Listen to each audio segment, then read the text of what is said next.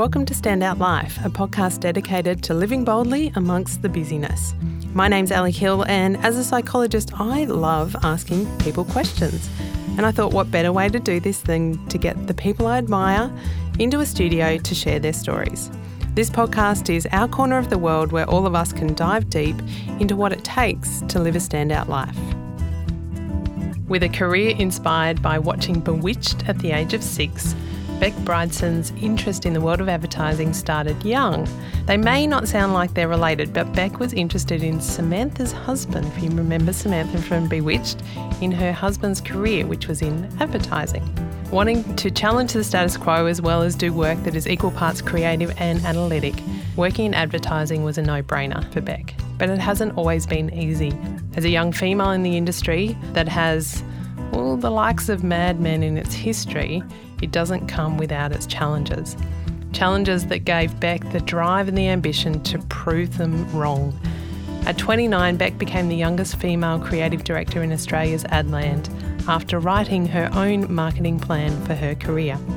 In this episode, we unpack the world of advertising and Bec's passion, the way that businesses and brands need to understand the female buyer an industry that I feel a little bit guarded about because in the past, advertising has played to women's insecurities of not being pretty enough, not being organised enough, of not being good enough. But Bec believes that now is the time for both genders to dial up the curiosity about who we really are. Finally, we also chat about how to navigate ambition and self care, something that Bec has learnt the importance of. In this episode, I'm mindful that we talk about the Me Too movement and the importance of women's agendas being spoken about in the public platform. If this brings up some frustrations or some angst as you tune in, make sure that you reach out to communities around you that are taking these issues forward. For in Australia, the Now movement is at the forefront of this work, so please reach out to them. Smart, thoughtful, and determined. Enjoy this chat with Bec Brideson. Bec, welcome to the studio. Great to be here, Ali. Thank it's, you. Oh, there's so much that I want to jump in and, and talk to you about the work that you do, about the things that you stand for. But I understand that you have two daughters, and two daughters that are at um, probably fairly busy, active, starting to grow into their own kind of human being kind of age. How much does having your daughters drive the work that you do around gender intelligence, particularly in advertising? Um, it's it's probably my core motivation now. Once it was me, and now I see it's for the next generation.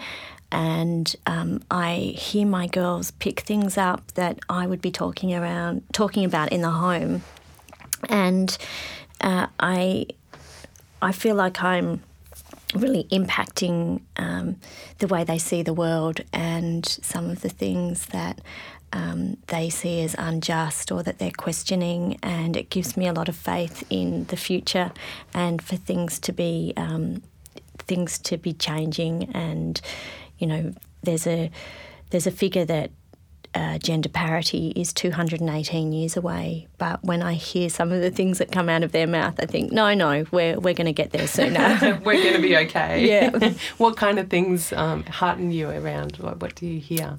Um, for example, my eldest daughter was um, covering the topic of women being able to drive in Saudi Arabia. I thought this is fantastic, you know, that they're having these conversations, and she could give me all of the reasons why it was time that women could finally drive. Um, she recently had to do a, a STEM assignment and she chose Wi Fi and she found that Hedy Lamarr was one of the early inventors of Wi Fi, even though a lot of um, the reports that we'd seen only referenced the men who had actually invented it or. Um, uncovered more revelations of Wi-Fi in, in the last, you know, couple of decades.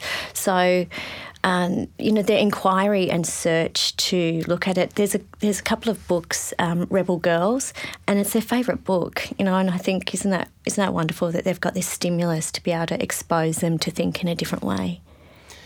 For you growing up, because it, it probably was a slightly different world to what you're describing, um, and yet that that curiosity, I'm sure, was there as well. For you growing up, um, and obviously then getting into advertising after you've been in it for over 25 years, I understand. What was the drive to get into advertising? I I say quite seriously that it was watching Bewitched because that was when I first even knew that this um, business existed, this profession was there. And although I love Samantha's character, and I loved their perfect family with you know two children and a and a gorgeous wife who could make anything happen and materialise just by wiggling her nose. It was actually Darrin's job that I was really interested in. Wow. And from then, I that's what I wanted to do. I wanted to write ads and I wanted to get into the industry. So there you go. There's a side of Bewitched that probably the producers hadn't realised it would have an influence. Yes. So, can you even remember what it was that, that sparked? What was the? It was the coming up with ideas, and and I know that Samantha often came in at the final moment when um, Darrin had messed something up, and she would sort of randomly produce an idea or a solution that was that was then taken on by the clients, and it was that thinking, that creative thinking of. Um, how you can communicate in a way that is really appealing and connects with customers and seeing that process happen, albeit magically on TV, was and by the wiggle of a nose. yes, that that really got me thinking. Well, you know, there, there's something I'd be good at. what kind of age were you at when you when that kind of revelation? Were you still in school? It was around grade. Uh, sorry, um, age six age seven, around that age. And then I started getting really interested in advertising, and my mum will tell you that I would watch the ads and not the TV shows. You know, I'd be really quiet all during the ad, ad break and then the show would come on and I'd start hassling everyone in the family for a conversation. So, you know, they started to see it a long time ago. Fascinating. It was obviously a big part of that that curiosity. So therefore it was a was it a fait accompli that that's what you would do yeah, out of, out of high school? Pretty much. Um, I started going to advertising agencies during university. Every time I had a, um, a semester break, I'd go and do work experience. And I just knew each time that this was where I was going to be. Massive drive. Now, I've read somewhere that you sat down and you wrote your own marketing plan for your career very early on. what yes. was the impetus behind that? Um, once I got into my first or second paying job, I was looking at the dynamics within the organisation and I was really getting familiar with the concept of what our clients did, which was write marketing plans so that their products could become more prominent or seen or, you know, um, more successful. And I thought, well, here I am sitting in this agency and I'm a product. I'm, I'm something that, that they're, um, you know, investing in. What do I need to do to make myself the best possible product or employee that I can be? And I started applying the same thinking that marketers applied to their brands to myself. So I guess it was, you know, bef- before we had a name for personal branding, I guess that's what I was doing who am I? What do I stand for? Yeah. What, what do I need to do to improve? Um, what do I need to do to have relevant business conversations with my senior managers? What are they doing that I admire? What are they doing that I don't admire? Um, and you know, if if I want to become, and I did want to become at that time a creative director, which was the top of um, you know the C-suite of the creative department what are the skills and the traits that I would need to develop in order to get there? And I was impatient, so I had to get there fast. and I understand you did very, very fast. Yes, I did. With that document, was that something that drove you? Was it just kind of brain dumping of time, or was it something that you referred back to? It was, I guess it was a plan. I, would always been a five year planner. So this was a 12 month plan. And yeah, I would check in all the time with that. Um, you know, I, I've I've never been satisfied with the status quo, even my own status quo. So it's something that I'd be assessing all of the time, thinking, what do I need to do next to be at the next step? Or how do I get, you know, how do I keep moving forward? So I guess it's something now that has become second nature as to, you know, the way I operate. So actually looking at where am I at, where where do I need to go? Where do you think that unrest around the status quo, wanting to wrestle that, where does that come from for you? Uh, I'm I'm not absolutely sure, and it's something I've been looking into recently. Um, there's a part of me that has always been dissatisfied with where I'm at and what I'm doing and how I'm doing it, and so I guess you could say I'm really tough on myself, and that drives this sort of um, self analysis. Yeah constantly on, constantly, constantly yes. thinking. yeah. You're not alone in that either, but that it's um, it can be pretty heavy, right? Yeah, terms of- sometimes I do just want to check out, but you know, I'm I'm not very good at doing that.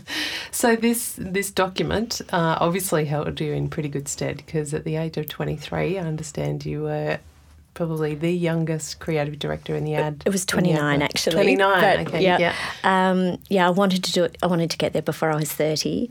And um, yeah, as far as I know, the youngest female creative director um, in Australia. And at the time that I became a creative director, there were only 3% of female creative directors worldwide.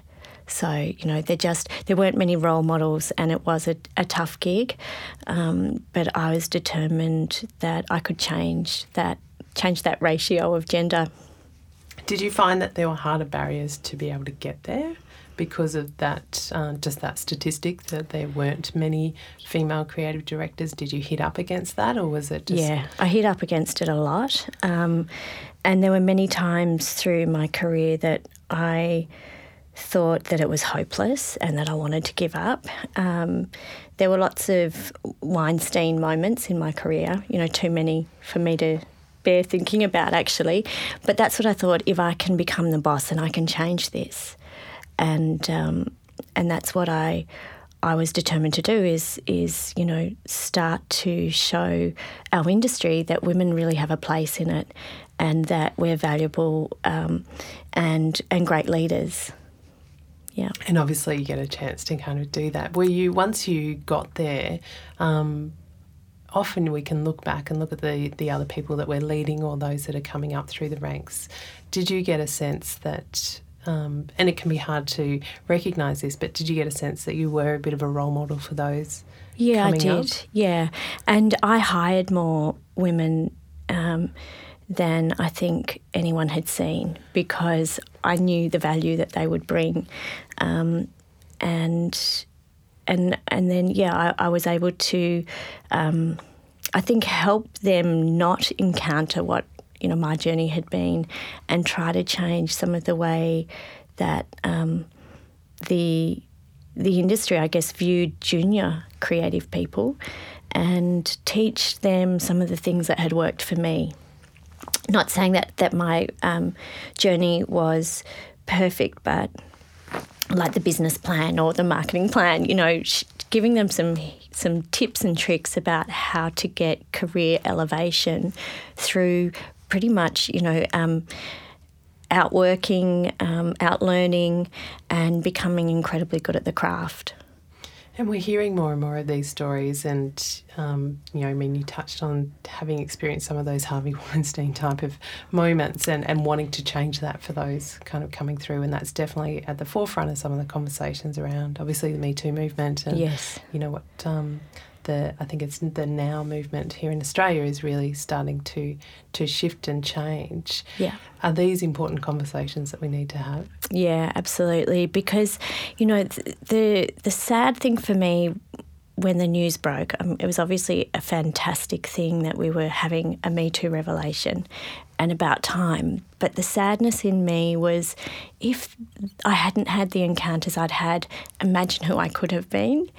And if I'd been given the same rites of passage as um, other women who hadn't encountered harassment or as men, then what might have become of me because it it did actually plague a lot of my confidence and a lot of my decision making and the way I felt I was valued. In some ways, it made me, as I said, work harder and outlearn and outwork um, my my peers to prove that you know I wasn't I wasn't a pretty face here. I was someone who had a lot of a lot of contribution, a lot of smarts, um, a lot of insight that up until now hadn't been valued because they were coming from females. And in my industry most of the females had been in you know the typing pool from decades gone by or were the support staff or were um, client relationship managers. So uh, yeah I was I was really um, proving that women could bring a lot more value when they were treated with respect and, and with the same level of integrity that the men were. And I can totally understand and hear in your voice that, that it's almost that grief for what if, what you know, what what could have been possible if I had Yeah. had that um, crisis of confidence and, and the, the circumstances that had happened. Yeah. Um, where yeah, some of that's obviously driven the determination, um, but also could there have been Could there have been a different way? Yeah, yeah. with a less less yeah. And it was the reason that I started my agency because I I just didn't want the politics of gender to come into my workplace anymore. I just wanted to be able to do great work for my clients. So ultimately, I decided, well, you know, I'm going to um, create the kind of agency that I see will serve the future and that recognises the value of women, not just as a workforce, but as a consumer as well. And so your business is Venus. Venus Comms, yeah, I started that in 2004. What has surprised you about going into business? Uh, everything. I often thought, gee, if I'd known it was going to be this hard, I wouldn't have done it. Um, You needed that grit and determination, right? Yeah, absolutely. Uh, there's been, you know, highs and lows, and and there's been times where when I felt like this is absolutely the place that I needed to be and, and was determined to be, and then there can be some really hard times and tough times when, you know, something that doesn't seem just or fair happens. Um, but that's life, and you've got to keep keep moving forward. And you know, I've I've learned a lot about my leadership skills, um, my strengths, my weaknesses, and you know what I'd do different next time. Yeah. Are there any of those lessons that you'd be happy to share? Um, I I guess I've learned that you know I've got some really good strengths in the way I think and the way I. Um, you know the way my entrepreneurial brain goes to work on solving problems. Um, I'm probably not the best people person. You know, that's not my skill um, to be out networking and schmoozing and and um, you know, I guess creating um, the friendship side of a business relationship. And so I'm as I recognise that, I think, well, there are people who do have a lot of skills in those areas. So they're the people that I need to have around me. And we need to all be okay with each other having our strengths and our weaknesses and not see them as. Um, as deficits, but see them as actual gifts. So that's something that I've really embraced in the last couple of years. It's a massive shift, isn't it? And I think um, I don't. I'm going to stereotype here, but I don't know whether it's women that take it on as well and feel like you you only are successful if you do all of it. When Yes. actually the the most intelligent thing is to outsource the bit that we're not that great at. to get someone else who is exceptional at it and let them own it and run it. Yeah, absolutely. Um, and and I guess in a business that was my size, it was difficult to get an HR person in and, and be able to justify them um, as a full time salary. But I've learned now that, that we need to outsource that bit exactly and, and make sure that um, that you know that side of the business doesn't just fall over because it's not my strength. So I've heard, um, and this was useful for me, so it might be useful for listeners, that in business there's usually one of three major roles. You're either the artist, so the idea creation, um, can see direction, want to come up with the new things. You're either the entrepreneur, which is the networker, the salesperson, the one who's out there kind of positioning and pitching, um, or you're the leader manager. And in the early stages, you have to do all three. yes, But there's one that is often your default. Yeah. Um, and the quicker that we can realise that, the quicker we can outsource the other two. Yeah. Um, and I'm very much, I, I, get the sense you're the artist creator. I'm very much in that pocket as well. Yeah, absolutely. Um, and and that was a real revelation, I know, for me in, in our business to go, okay, what is it that I can do to help me do that? Because that's the best way I can serve the business. Yes. And, uh, and drive forward. So the world of advertising is really unique. It's something that, um, as an outsider, I don't know a whole lot about. I imagine it's pretty cutthroat, pretty ruthless, um, but also that it has this huge creativity. What's the side of it that you love the most? Yeah, I absolutely love coming up with solutions for our clients. It's um, advertising is a wonderful mix of commercial and business with uh, creativity and influence. And it's those collisions that I love. I've done uh, a couple of tests where my left and right brain are pretty much 49 51 you know i've got this equal measure and i i feel like this industry gives me the opportunity to you know use both parts of of those of the, the left and the right, the artistic and the analytical. And there's not many jobs that give you that opportunity. So, um, yeah, it's cutthroat. The the Mad Men series is, you know, that's our DNA of our industry. Um, it it is a, you know, they I think advertising um, professionals uh, sit one layer above car dealers. So it's not necessarily a revered prof- revered profession, but uh, it's it is a really um, rewarding and and yet intensive world. We do work long hours, and uh, you're only as good as the last ad, ad that you did. Um, clients can be fickle. Clients can have people that they really love working with. So if you know, if if your client leaves their role and a new client comes in, that can mean the end of the relationship that maybe you've held for years and years. So, I guess I found those things to be quite difficult um, with reconciling because even if you're doing a wonderful job, you know, it doesn't it doesn't guarantee you the business. So, you know, it, there's a lot of um, tension involved around, um, you know, where where your next piece of business is coming from as well. Imagine the confidence roller coaster can yes, go up absolutely. and down with that, yeah. that as well. You're on a mission at the moment, I guess, to to talk about gender. You describe it as gender intelligence, particularly in this marketing space, and how mm. brands and businesses really need to put women at the forefront of their thinking. Um, that was a big part of your getting into your business. And yeah. um, last year, you put out a book called yes. Blind Spots. Congratulations! Thank you.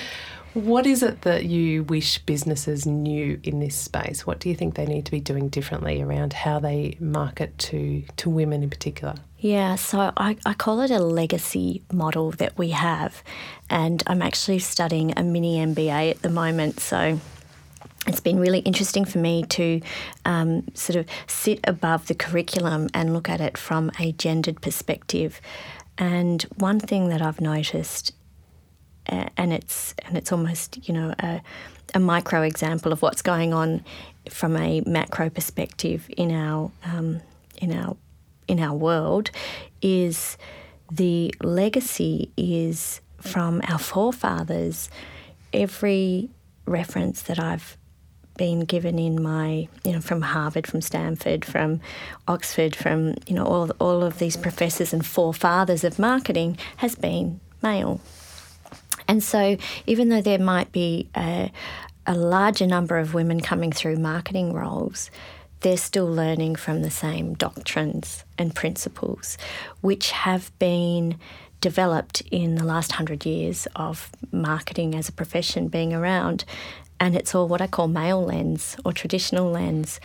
So uh, it's not a criticism, it's an enlightenment that if we're only seeing through the male perspective, then we're missing a really big opportunity to reframe that and see through the female perspective. And what might that look like when we start to say, let's um, orient to our market, let's understand women are responsible for, you know, there's loose figures going around, but it could be eight out of ten household purchases. Ernst and Young, if you want to put a, an absolute figure on it, say seventy-five percent of discretionary spend within the next decade that women will be responsible for. Um, you probably know yourself, Minister for Education, Finance, Sport, Tourism, Transport, the whole lot. You know, women women sort of run the admin in the home. Um, they might delegate, but they're still, you know, orchestrating the way everything works. Mm. And yet, uh, it, it would seem that we're not orienting the way we behave to the needs of women. So, that to me is a massive opportunity for growth, for businesses, for brands to say, how does it look? How does it look when we see imagine it through the perspective of women? Are you seeing that brands are, are taking that message on board? There's, uh, I call, uh, there's a continuum and it starts with not thinking, and there are a stack of brands who are in the not thinking, and then there are some clever startups and, um, and uh, I guess disruptors in at the very top of the ladder, out thinking, and then there's everyone in between. And what I see is a lot of um, stepping up from the not thinking is what I call pink thinking, where people think that, or businesses think that because they've got a diversity initiative of 2020 by 50 50, or because they celebrate International Women's Day, or because they've got a couple of women on their board, that that's enough. And they are wonderful progressions to make, but it's not the same thing. Having a more equal workforce or equal pay or parental leave is not the same thing as understanding that women are the ones who are controlling the consumer economy. And that's a different shift. So um, sometimes I see businesses are starting to rethink that proposition where they're starting to do the research and realise actually we've been selling cereal to men and women, thinking, and quite rightly, that both men and women consume cereal. But when we look at our numbers and we see that it's actually 75% of women choosing that cereal, that could make a difference to the way we start communicating with them. It's it's such an interesting, and even as I was doing some research before our conversation today, I think it's I, I cheer it, and there is a part of me that's on guard. Um, and it's probably that continuum is probably a really nice way to think about it. And I'm on guard for the ones who are down the lower end of the continuum, um, because when you, you, you and you touched on it before, when you think of advertising, there is a level of um, influence, of manipulation, of kind of tapping into our probably in mo innermost insecurities.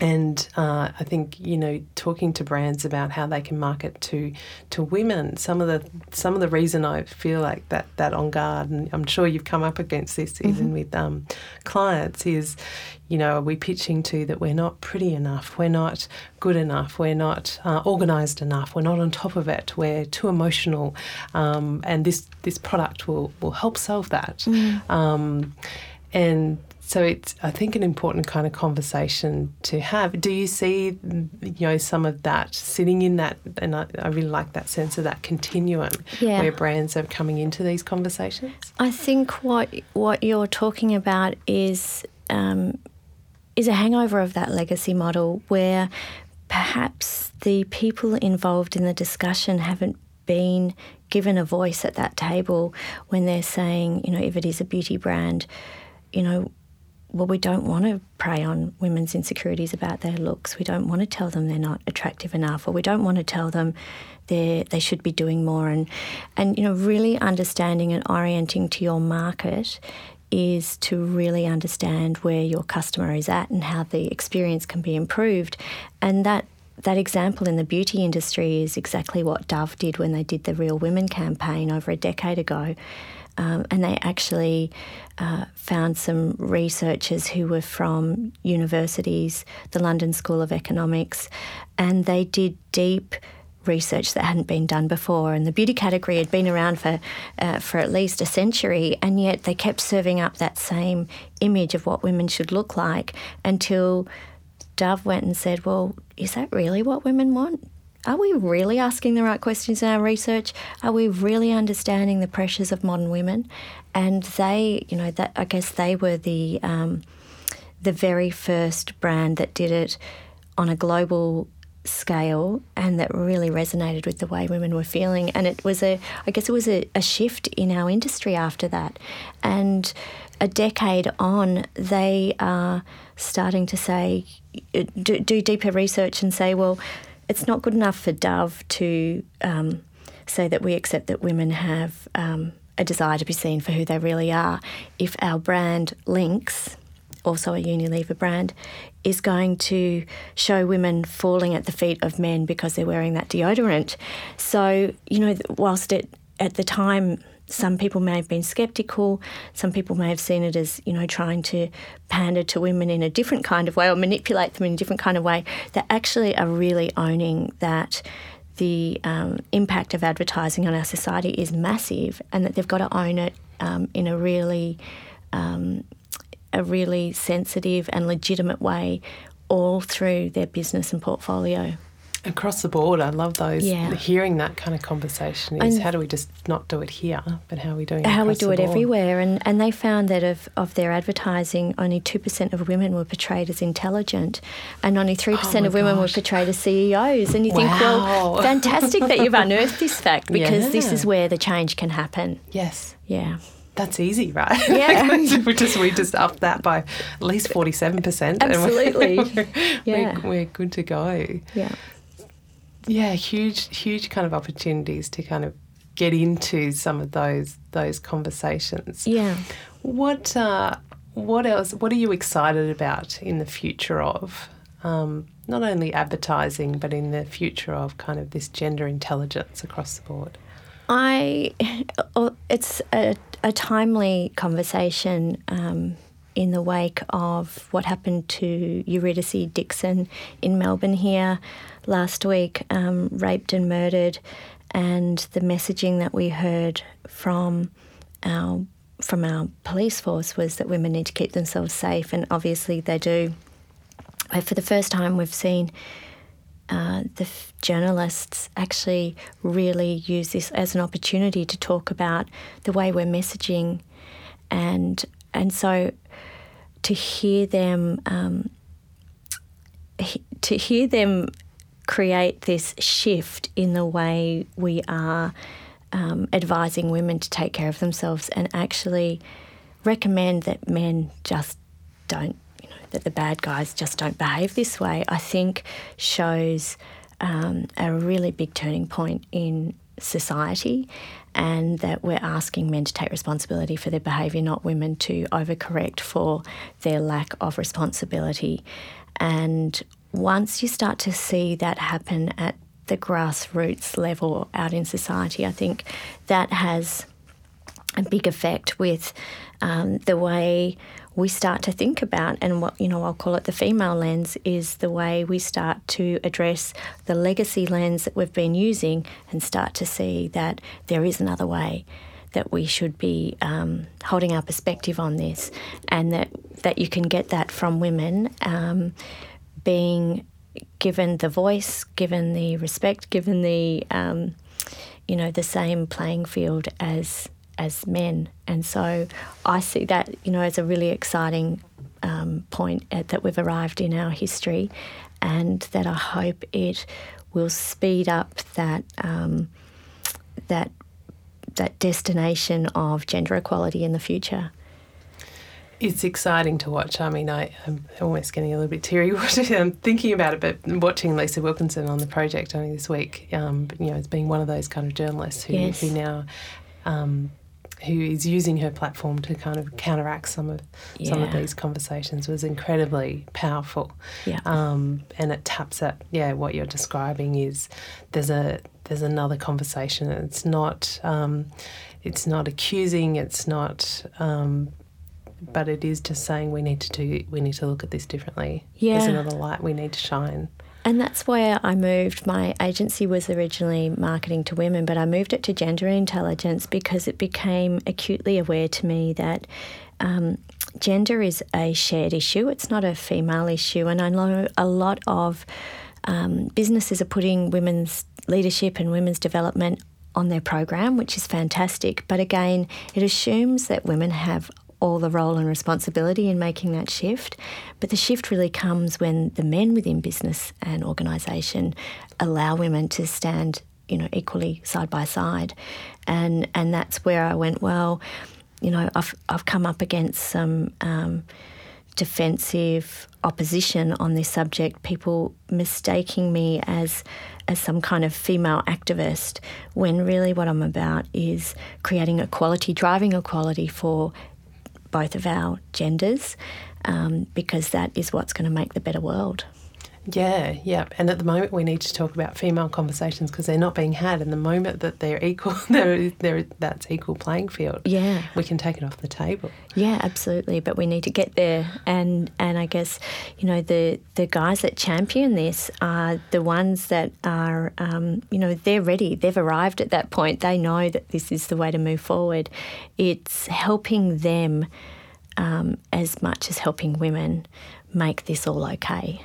Yeah, yeah, yeah, absolutely. I want to come back to talking um, about you, and in particular, I get the sense that you're a really ambitious person. You're a person you've already described yourself as someone who who will challenge the status quo, who who wrestle with what's going out there. Um, got your own business. You've written a book. You're a speaker. You're uh, running workshops. There's plenty on the go. You've got two kids. Yeah. Um, how do you balance and say that word balance, but how do you navigate ambition and self care? So looking after you in amongst all that kind of busyness. Yeah, and and I think that the stumble on balance is a good one because it's something that I'm not very good at, and I've heard some people describe balance as being, you know, you have periods where you work really hard and then you have a couple of days off to re energize.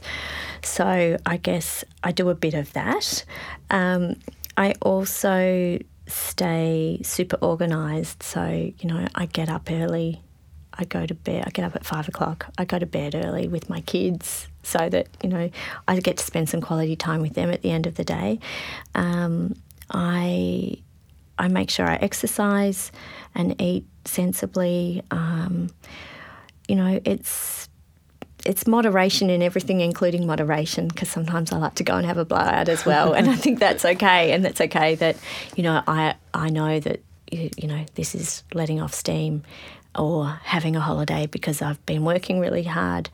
So I guess um, my advice to listeners is you know really tapping into reading your own needs and your own body and not denying that for too long. You know, there are periods in my life where I just I worked seven days a week and I forgot to have a life. And and whilst that was great for um, my ambition, it didn't serve my personal world very well. And you know, we it, it all comes out in the end, and we all pay a price in the end. And and you know that eventually caught up with me. So um, I think, you know, really listening to that voice inside you that's guiding you and telling you where to go next and, and what you need. I think that's essential. Yeah, yeah, absolutely critical. Do you have a um, a marketing plan for yourself for the next five years? I am working on that right now. I really am. It's um, it's an interesting time in my industry. Consultants are buying up advertising agencies. Um, the uh, amount of women that are starting to be seen and recognised is unprecedented now, which which is fantastic. And I feel like there are lots of different directions I can go in. So what I'm doing now is is working out which one is the the best one for this next stage of my life. I've got um, school age kids, and how will I be there for them and be there for me? Be there for my business, be there for my employees. So, yeah, I'm looking at it all now. Exciting, exciting opportunities. Yeah. Obviously laying ahead. The name of this podcast is called Standout Life. When I say that to you, what, what comes to mind? What does it mean to live a standout life? Uh, I think for me it's um,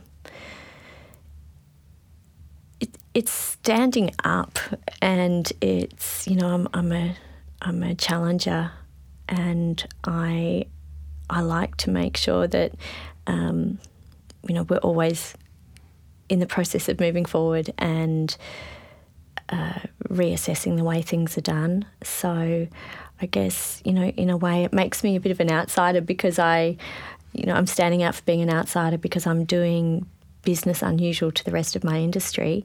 Um, and sometimes that's a lonely place, but I know it's the thing that gets me up every morning. So I'm very committed to that. Do what comes naturally to you. Yes. Stand out in that space. Yeah. I love it. It's been such a great uh, opportunity to chat with you, Bec. Thank you. Thanks for the opportunity as well.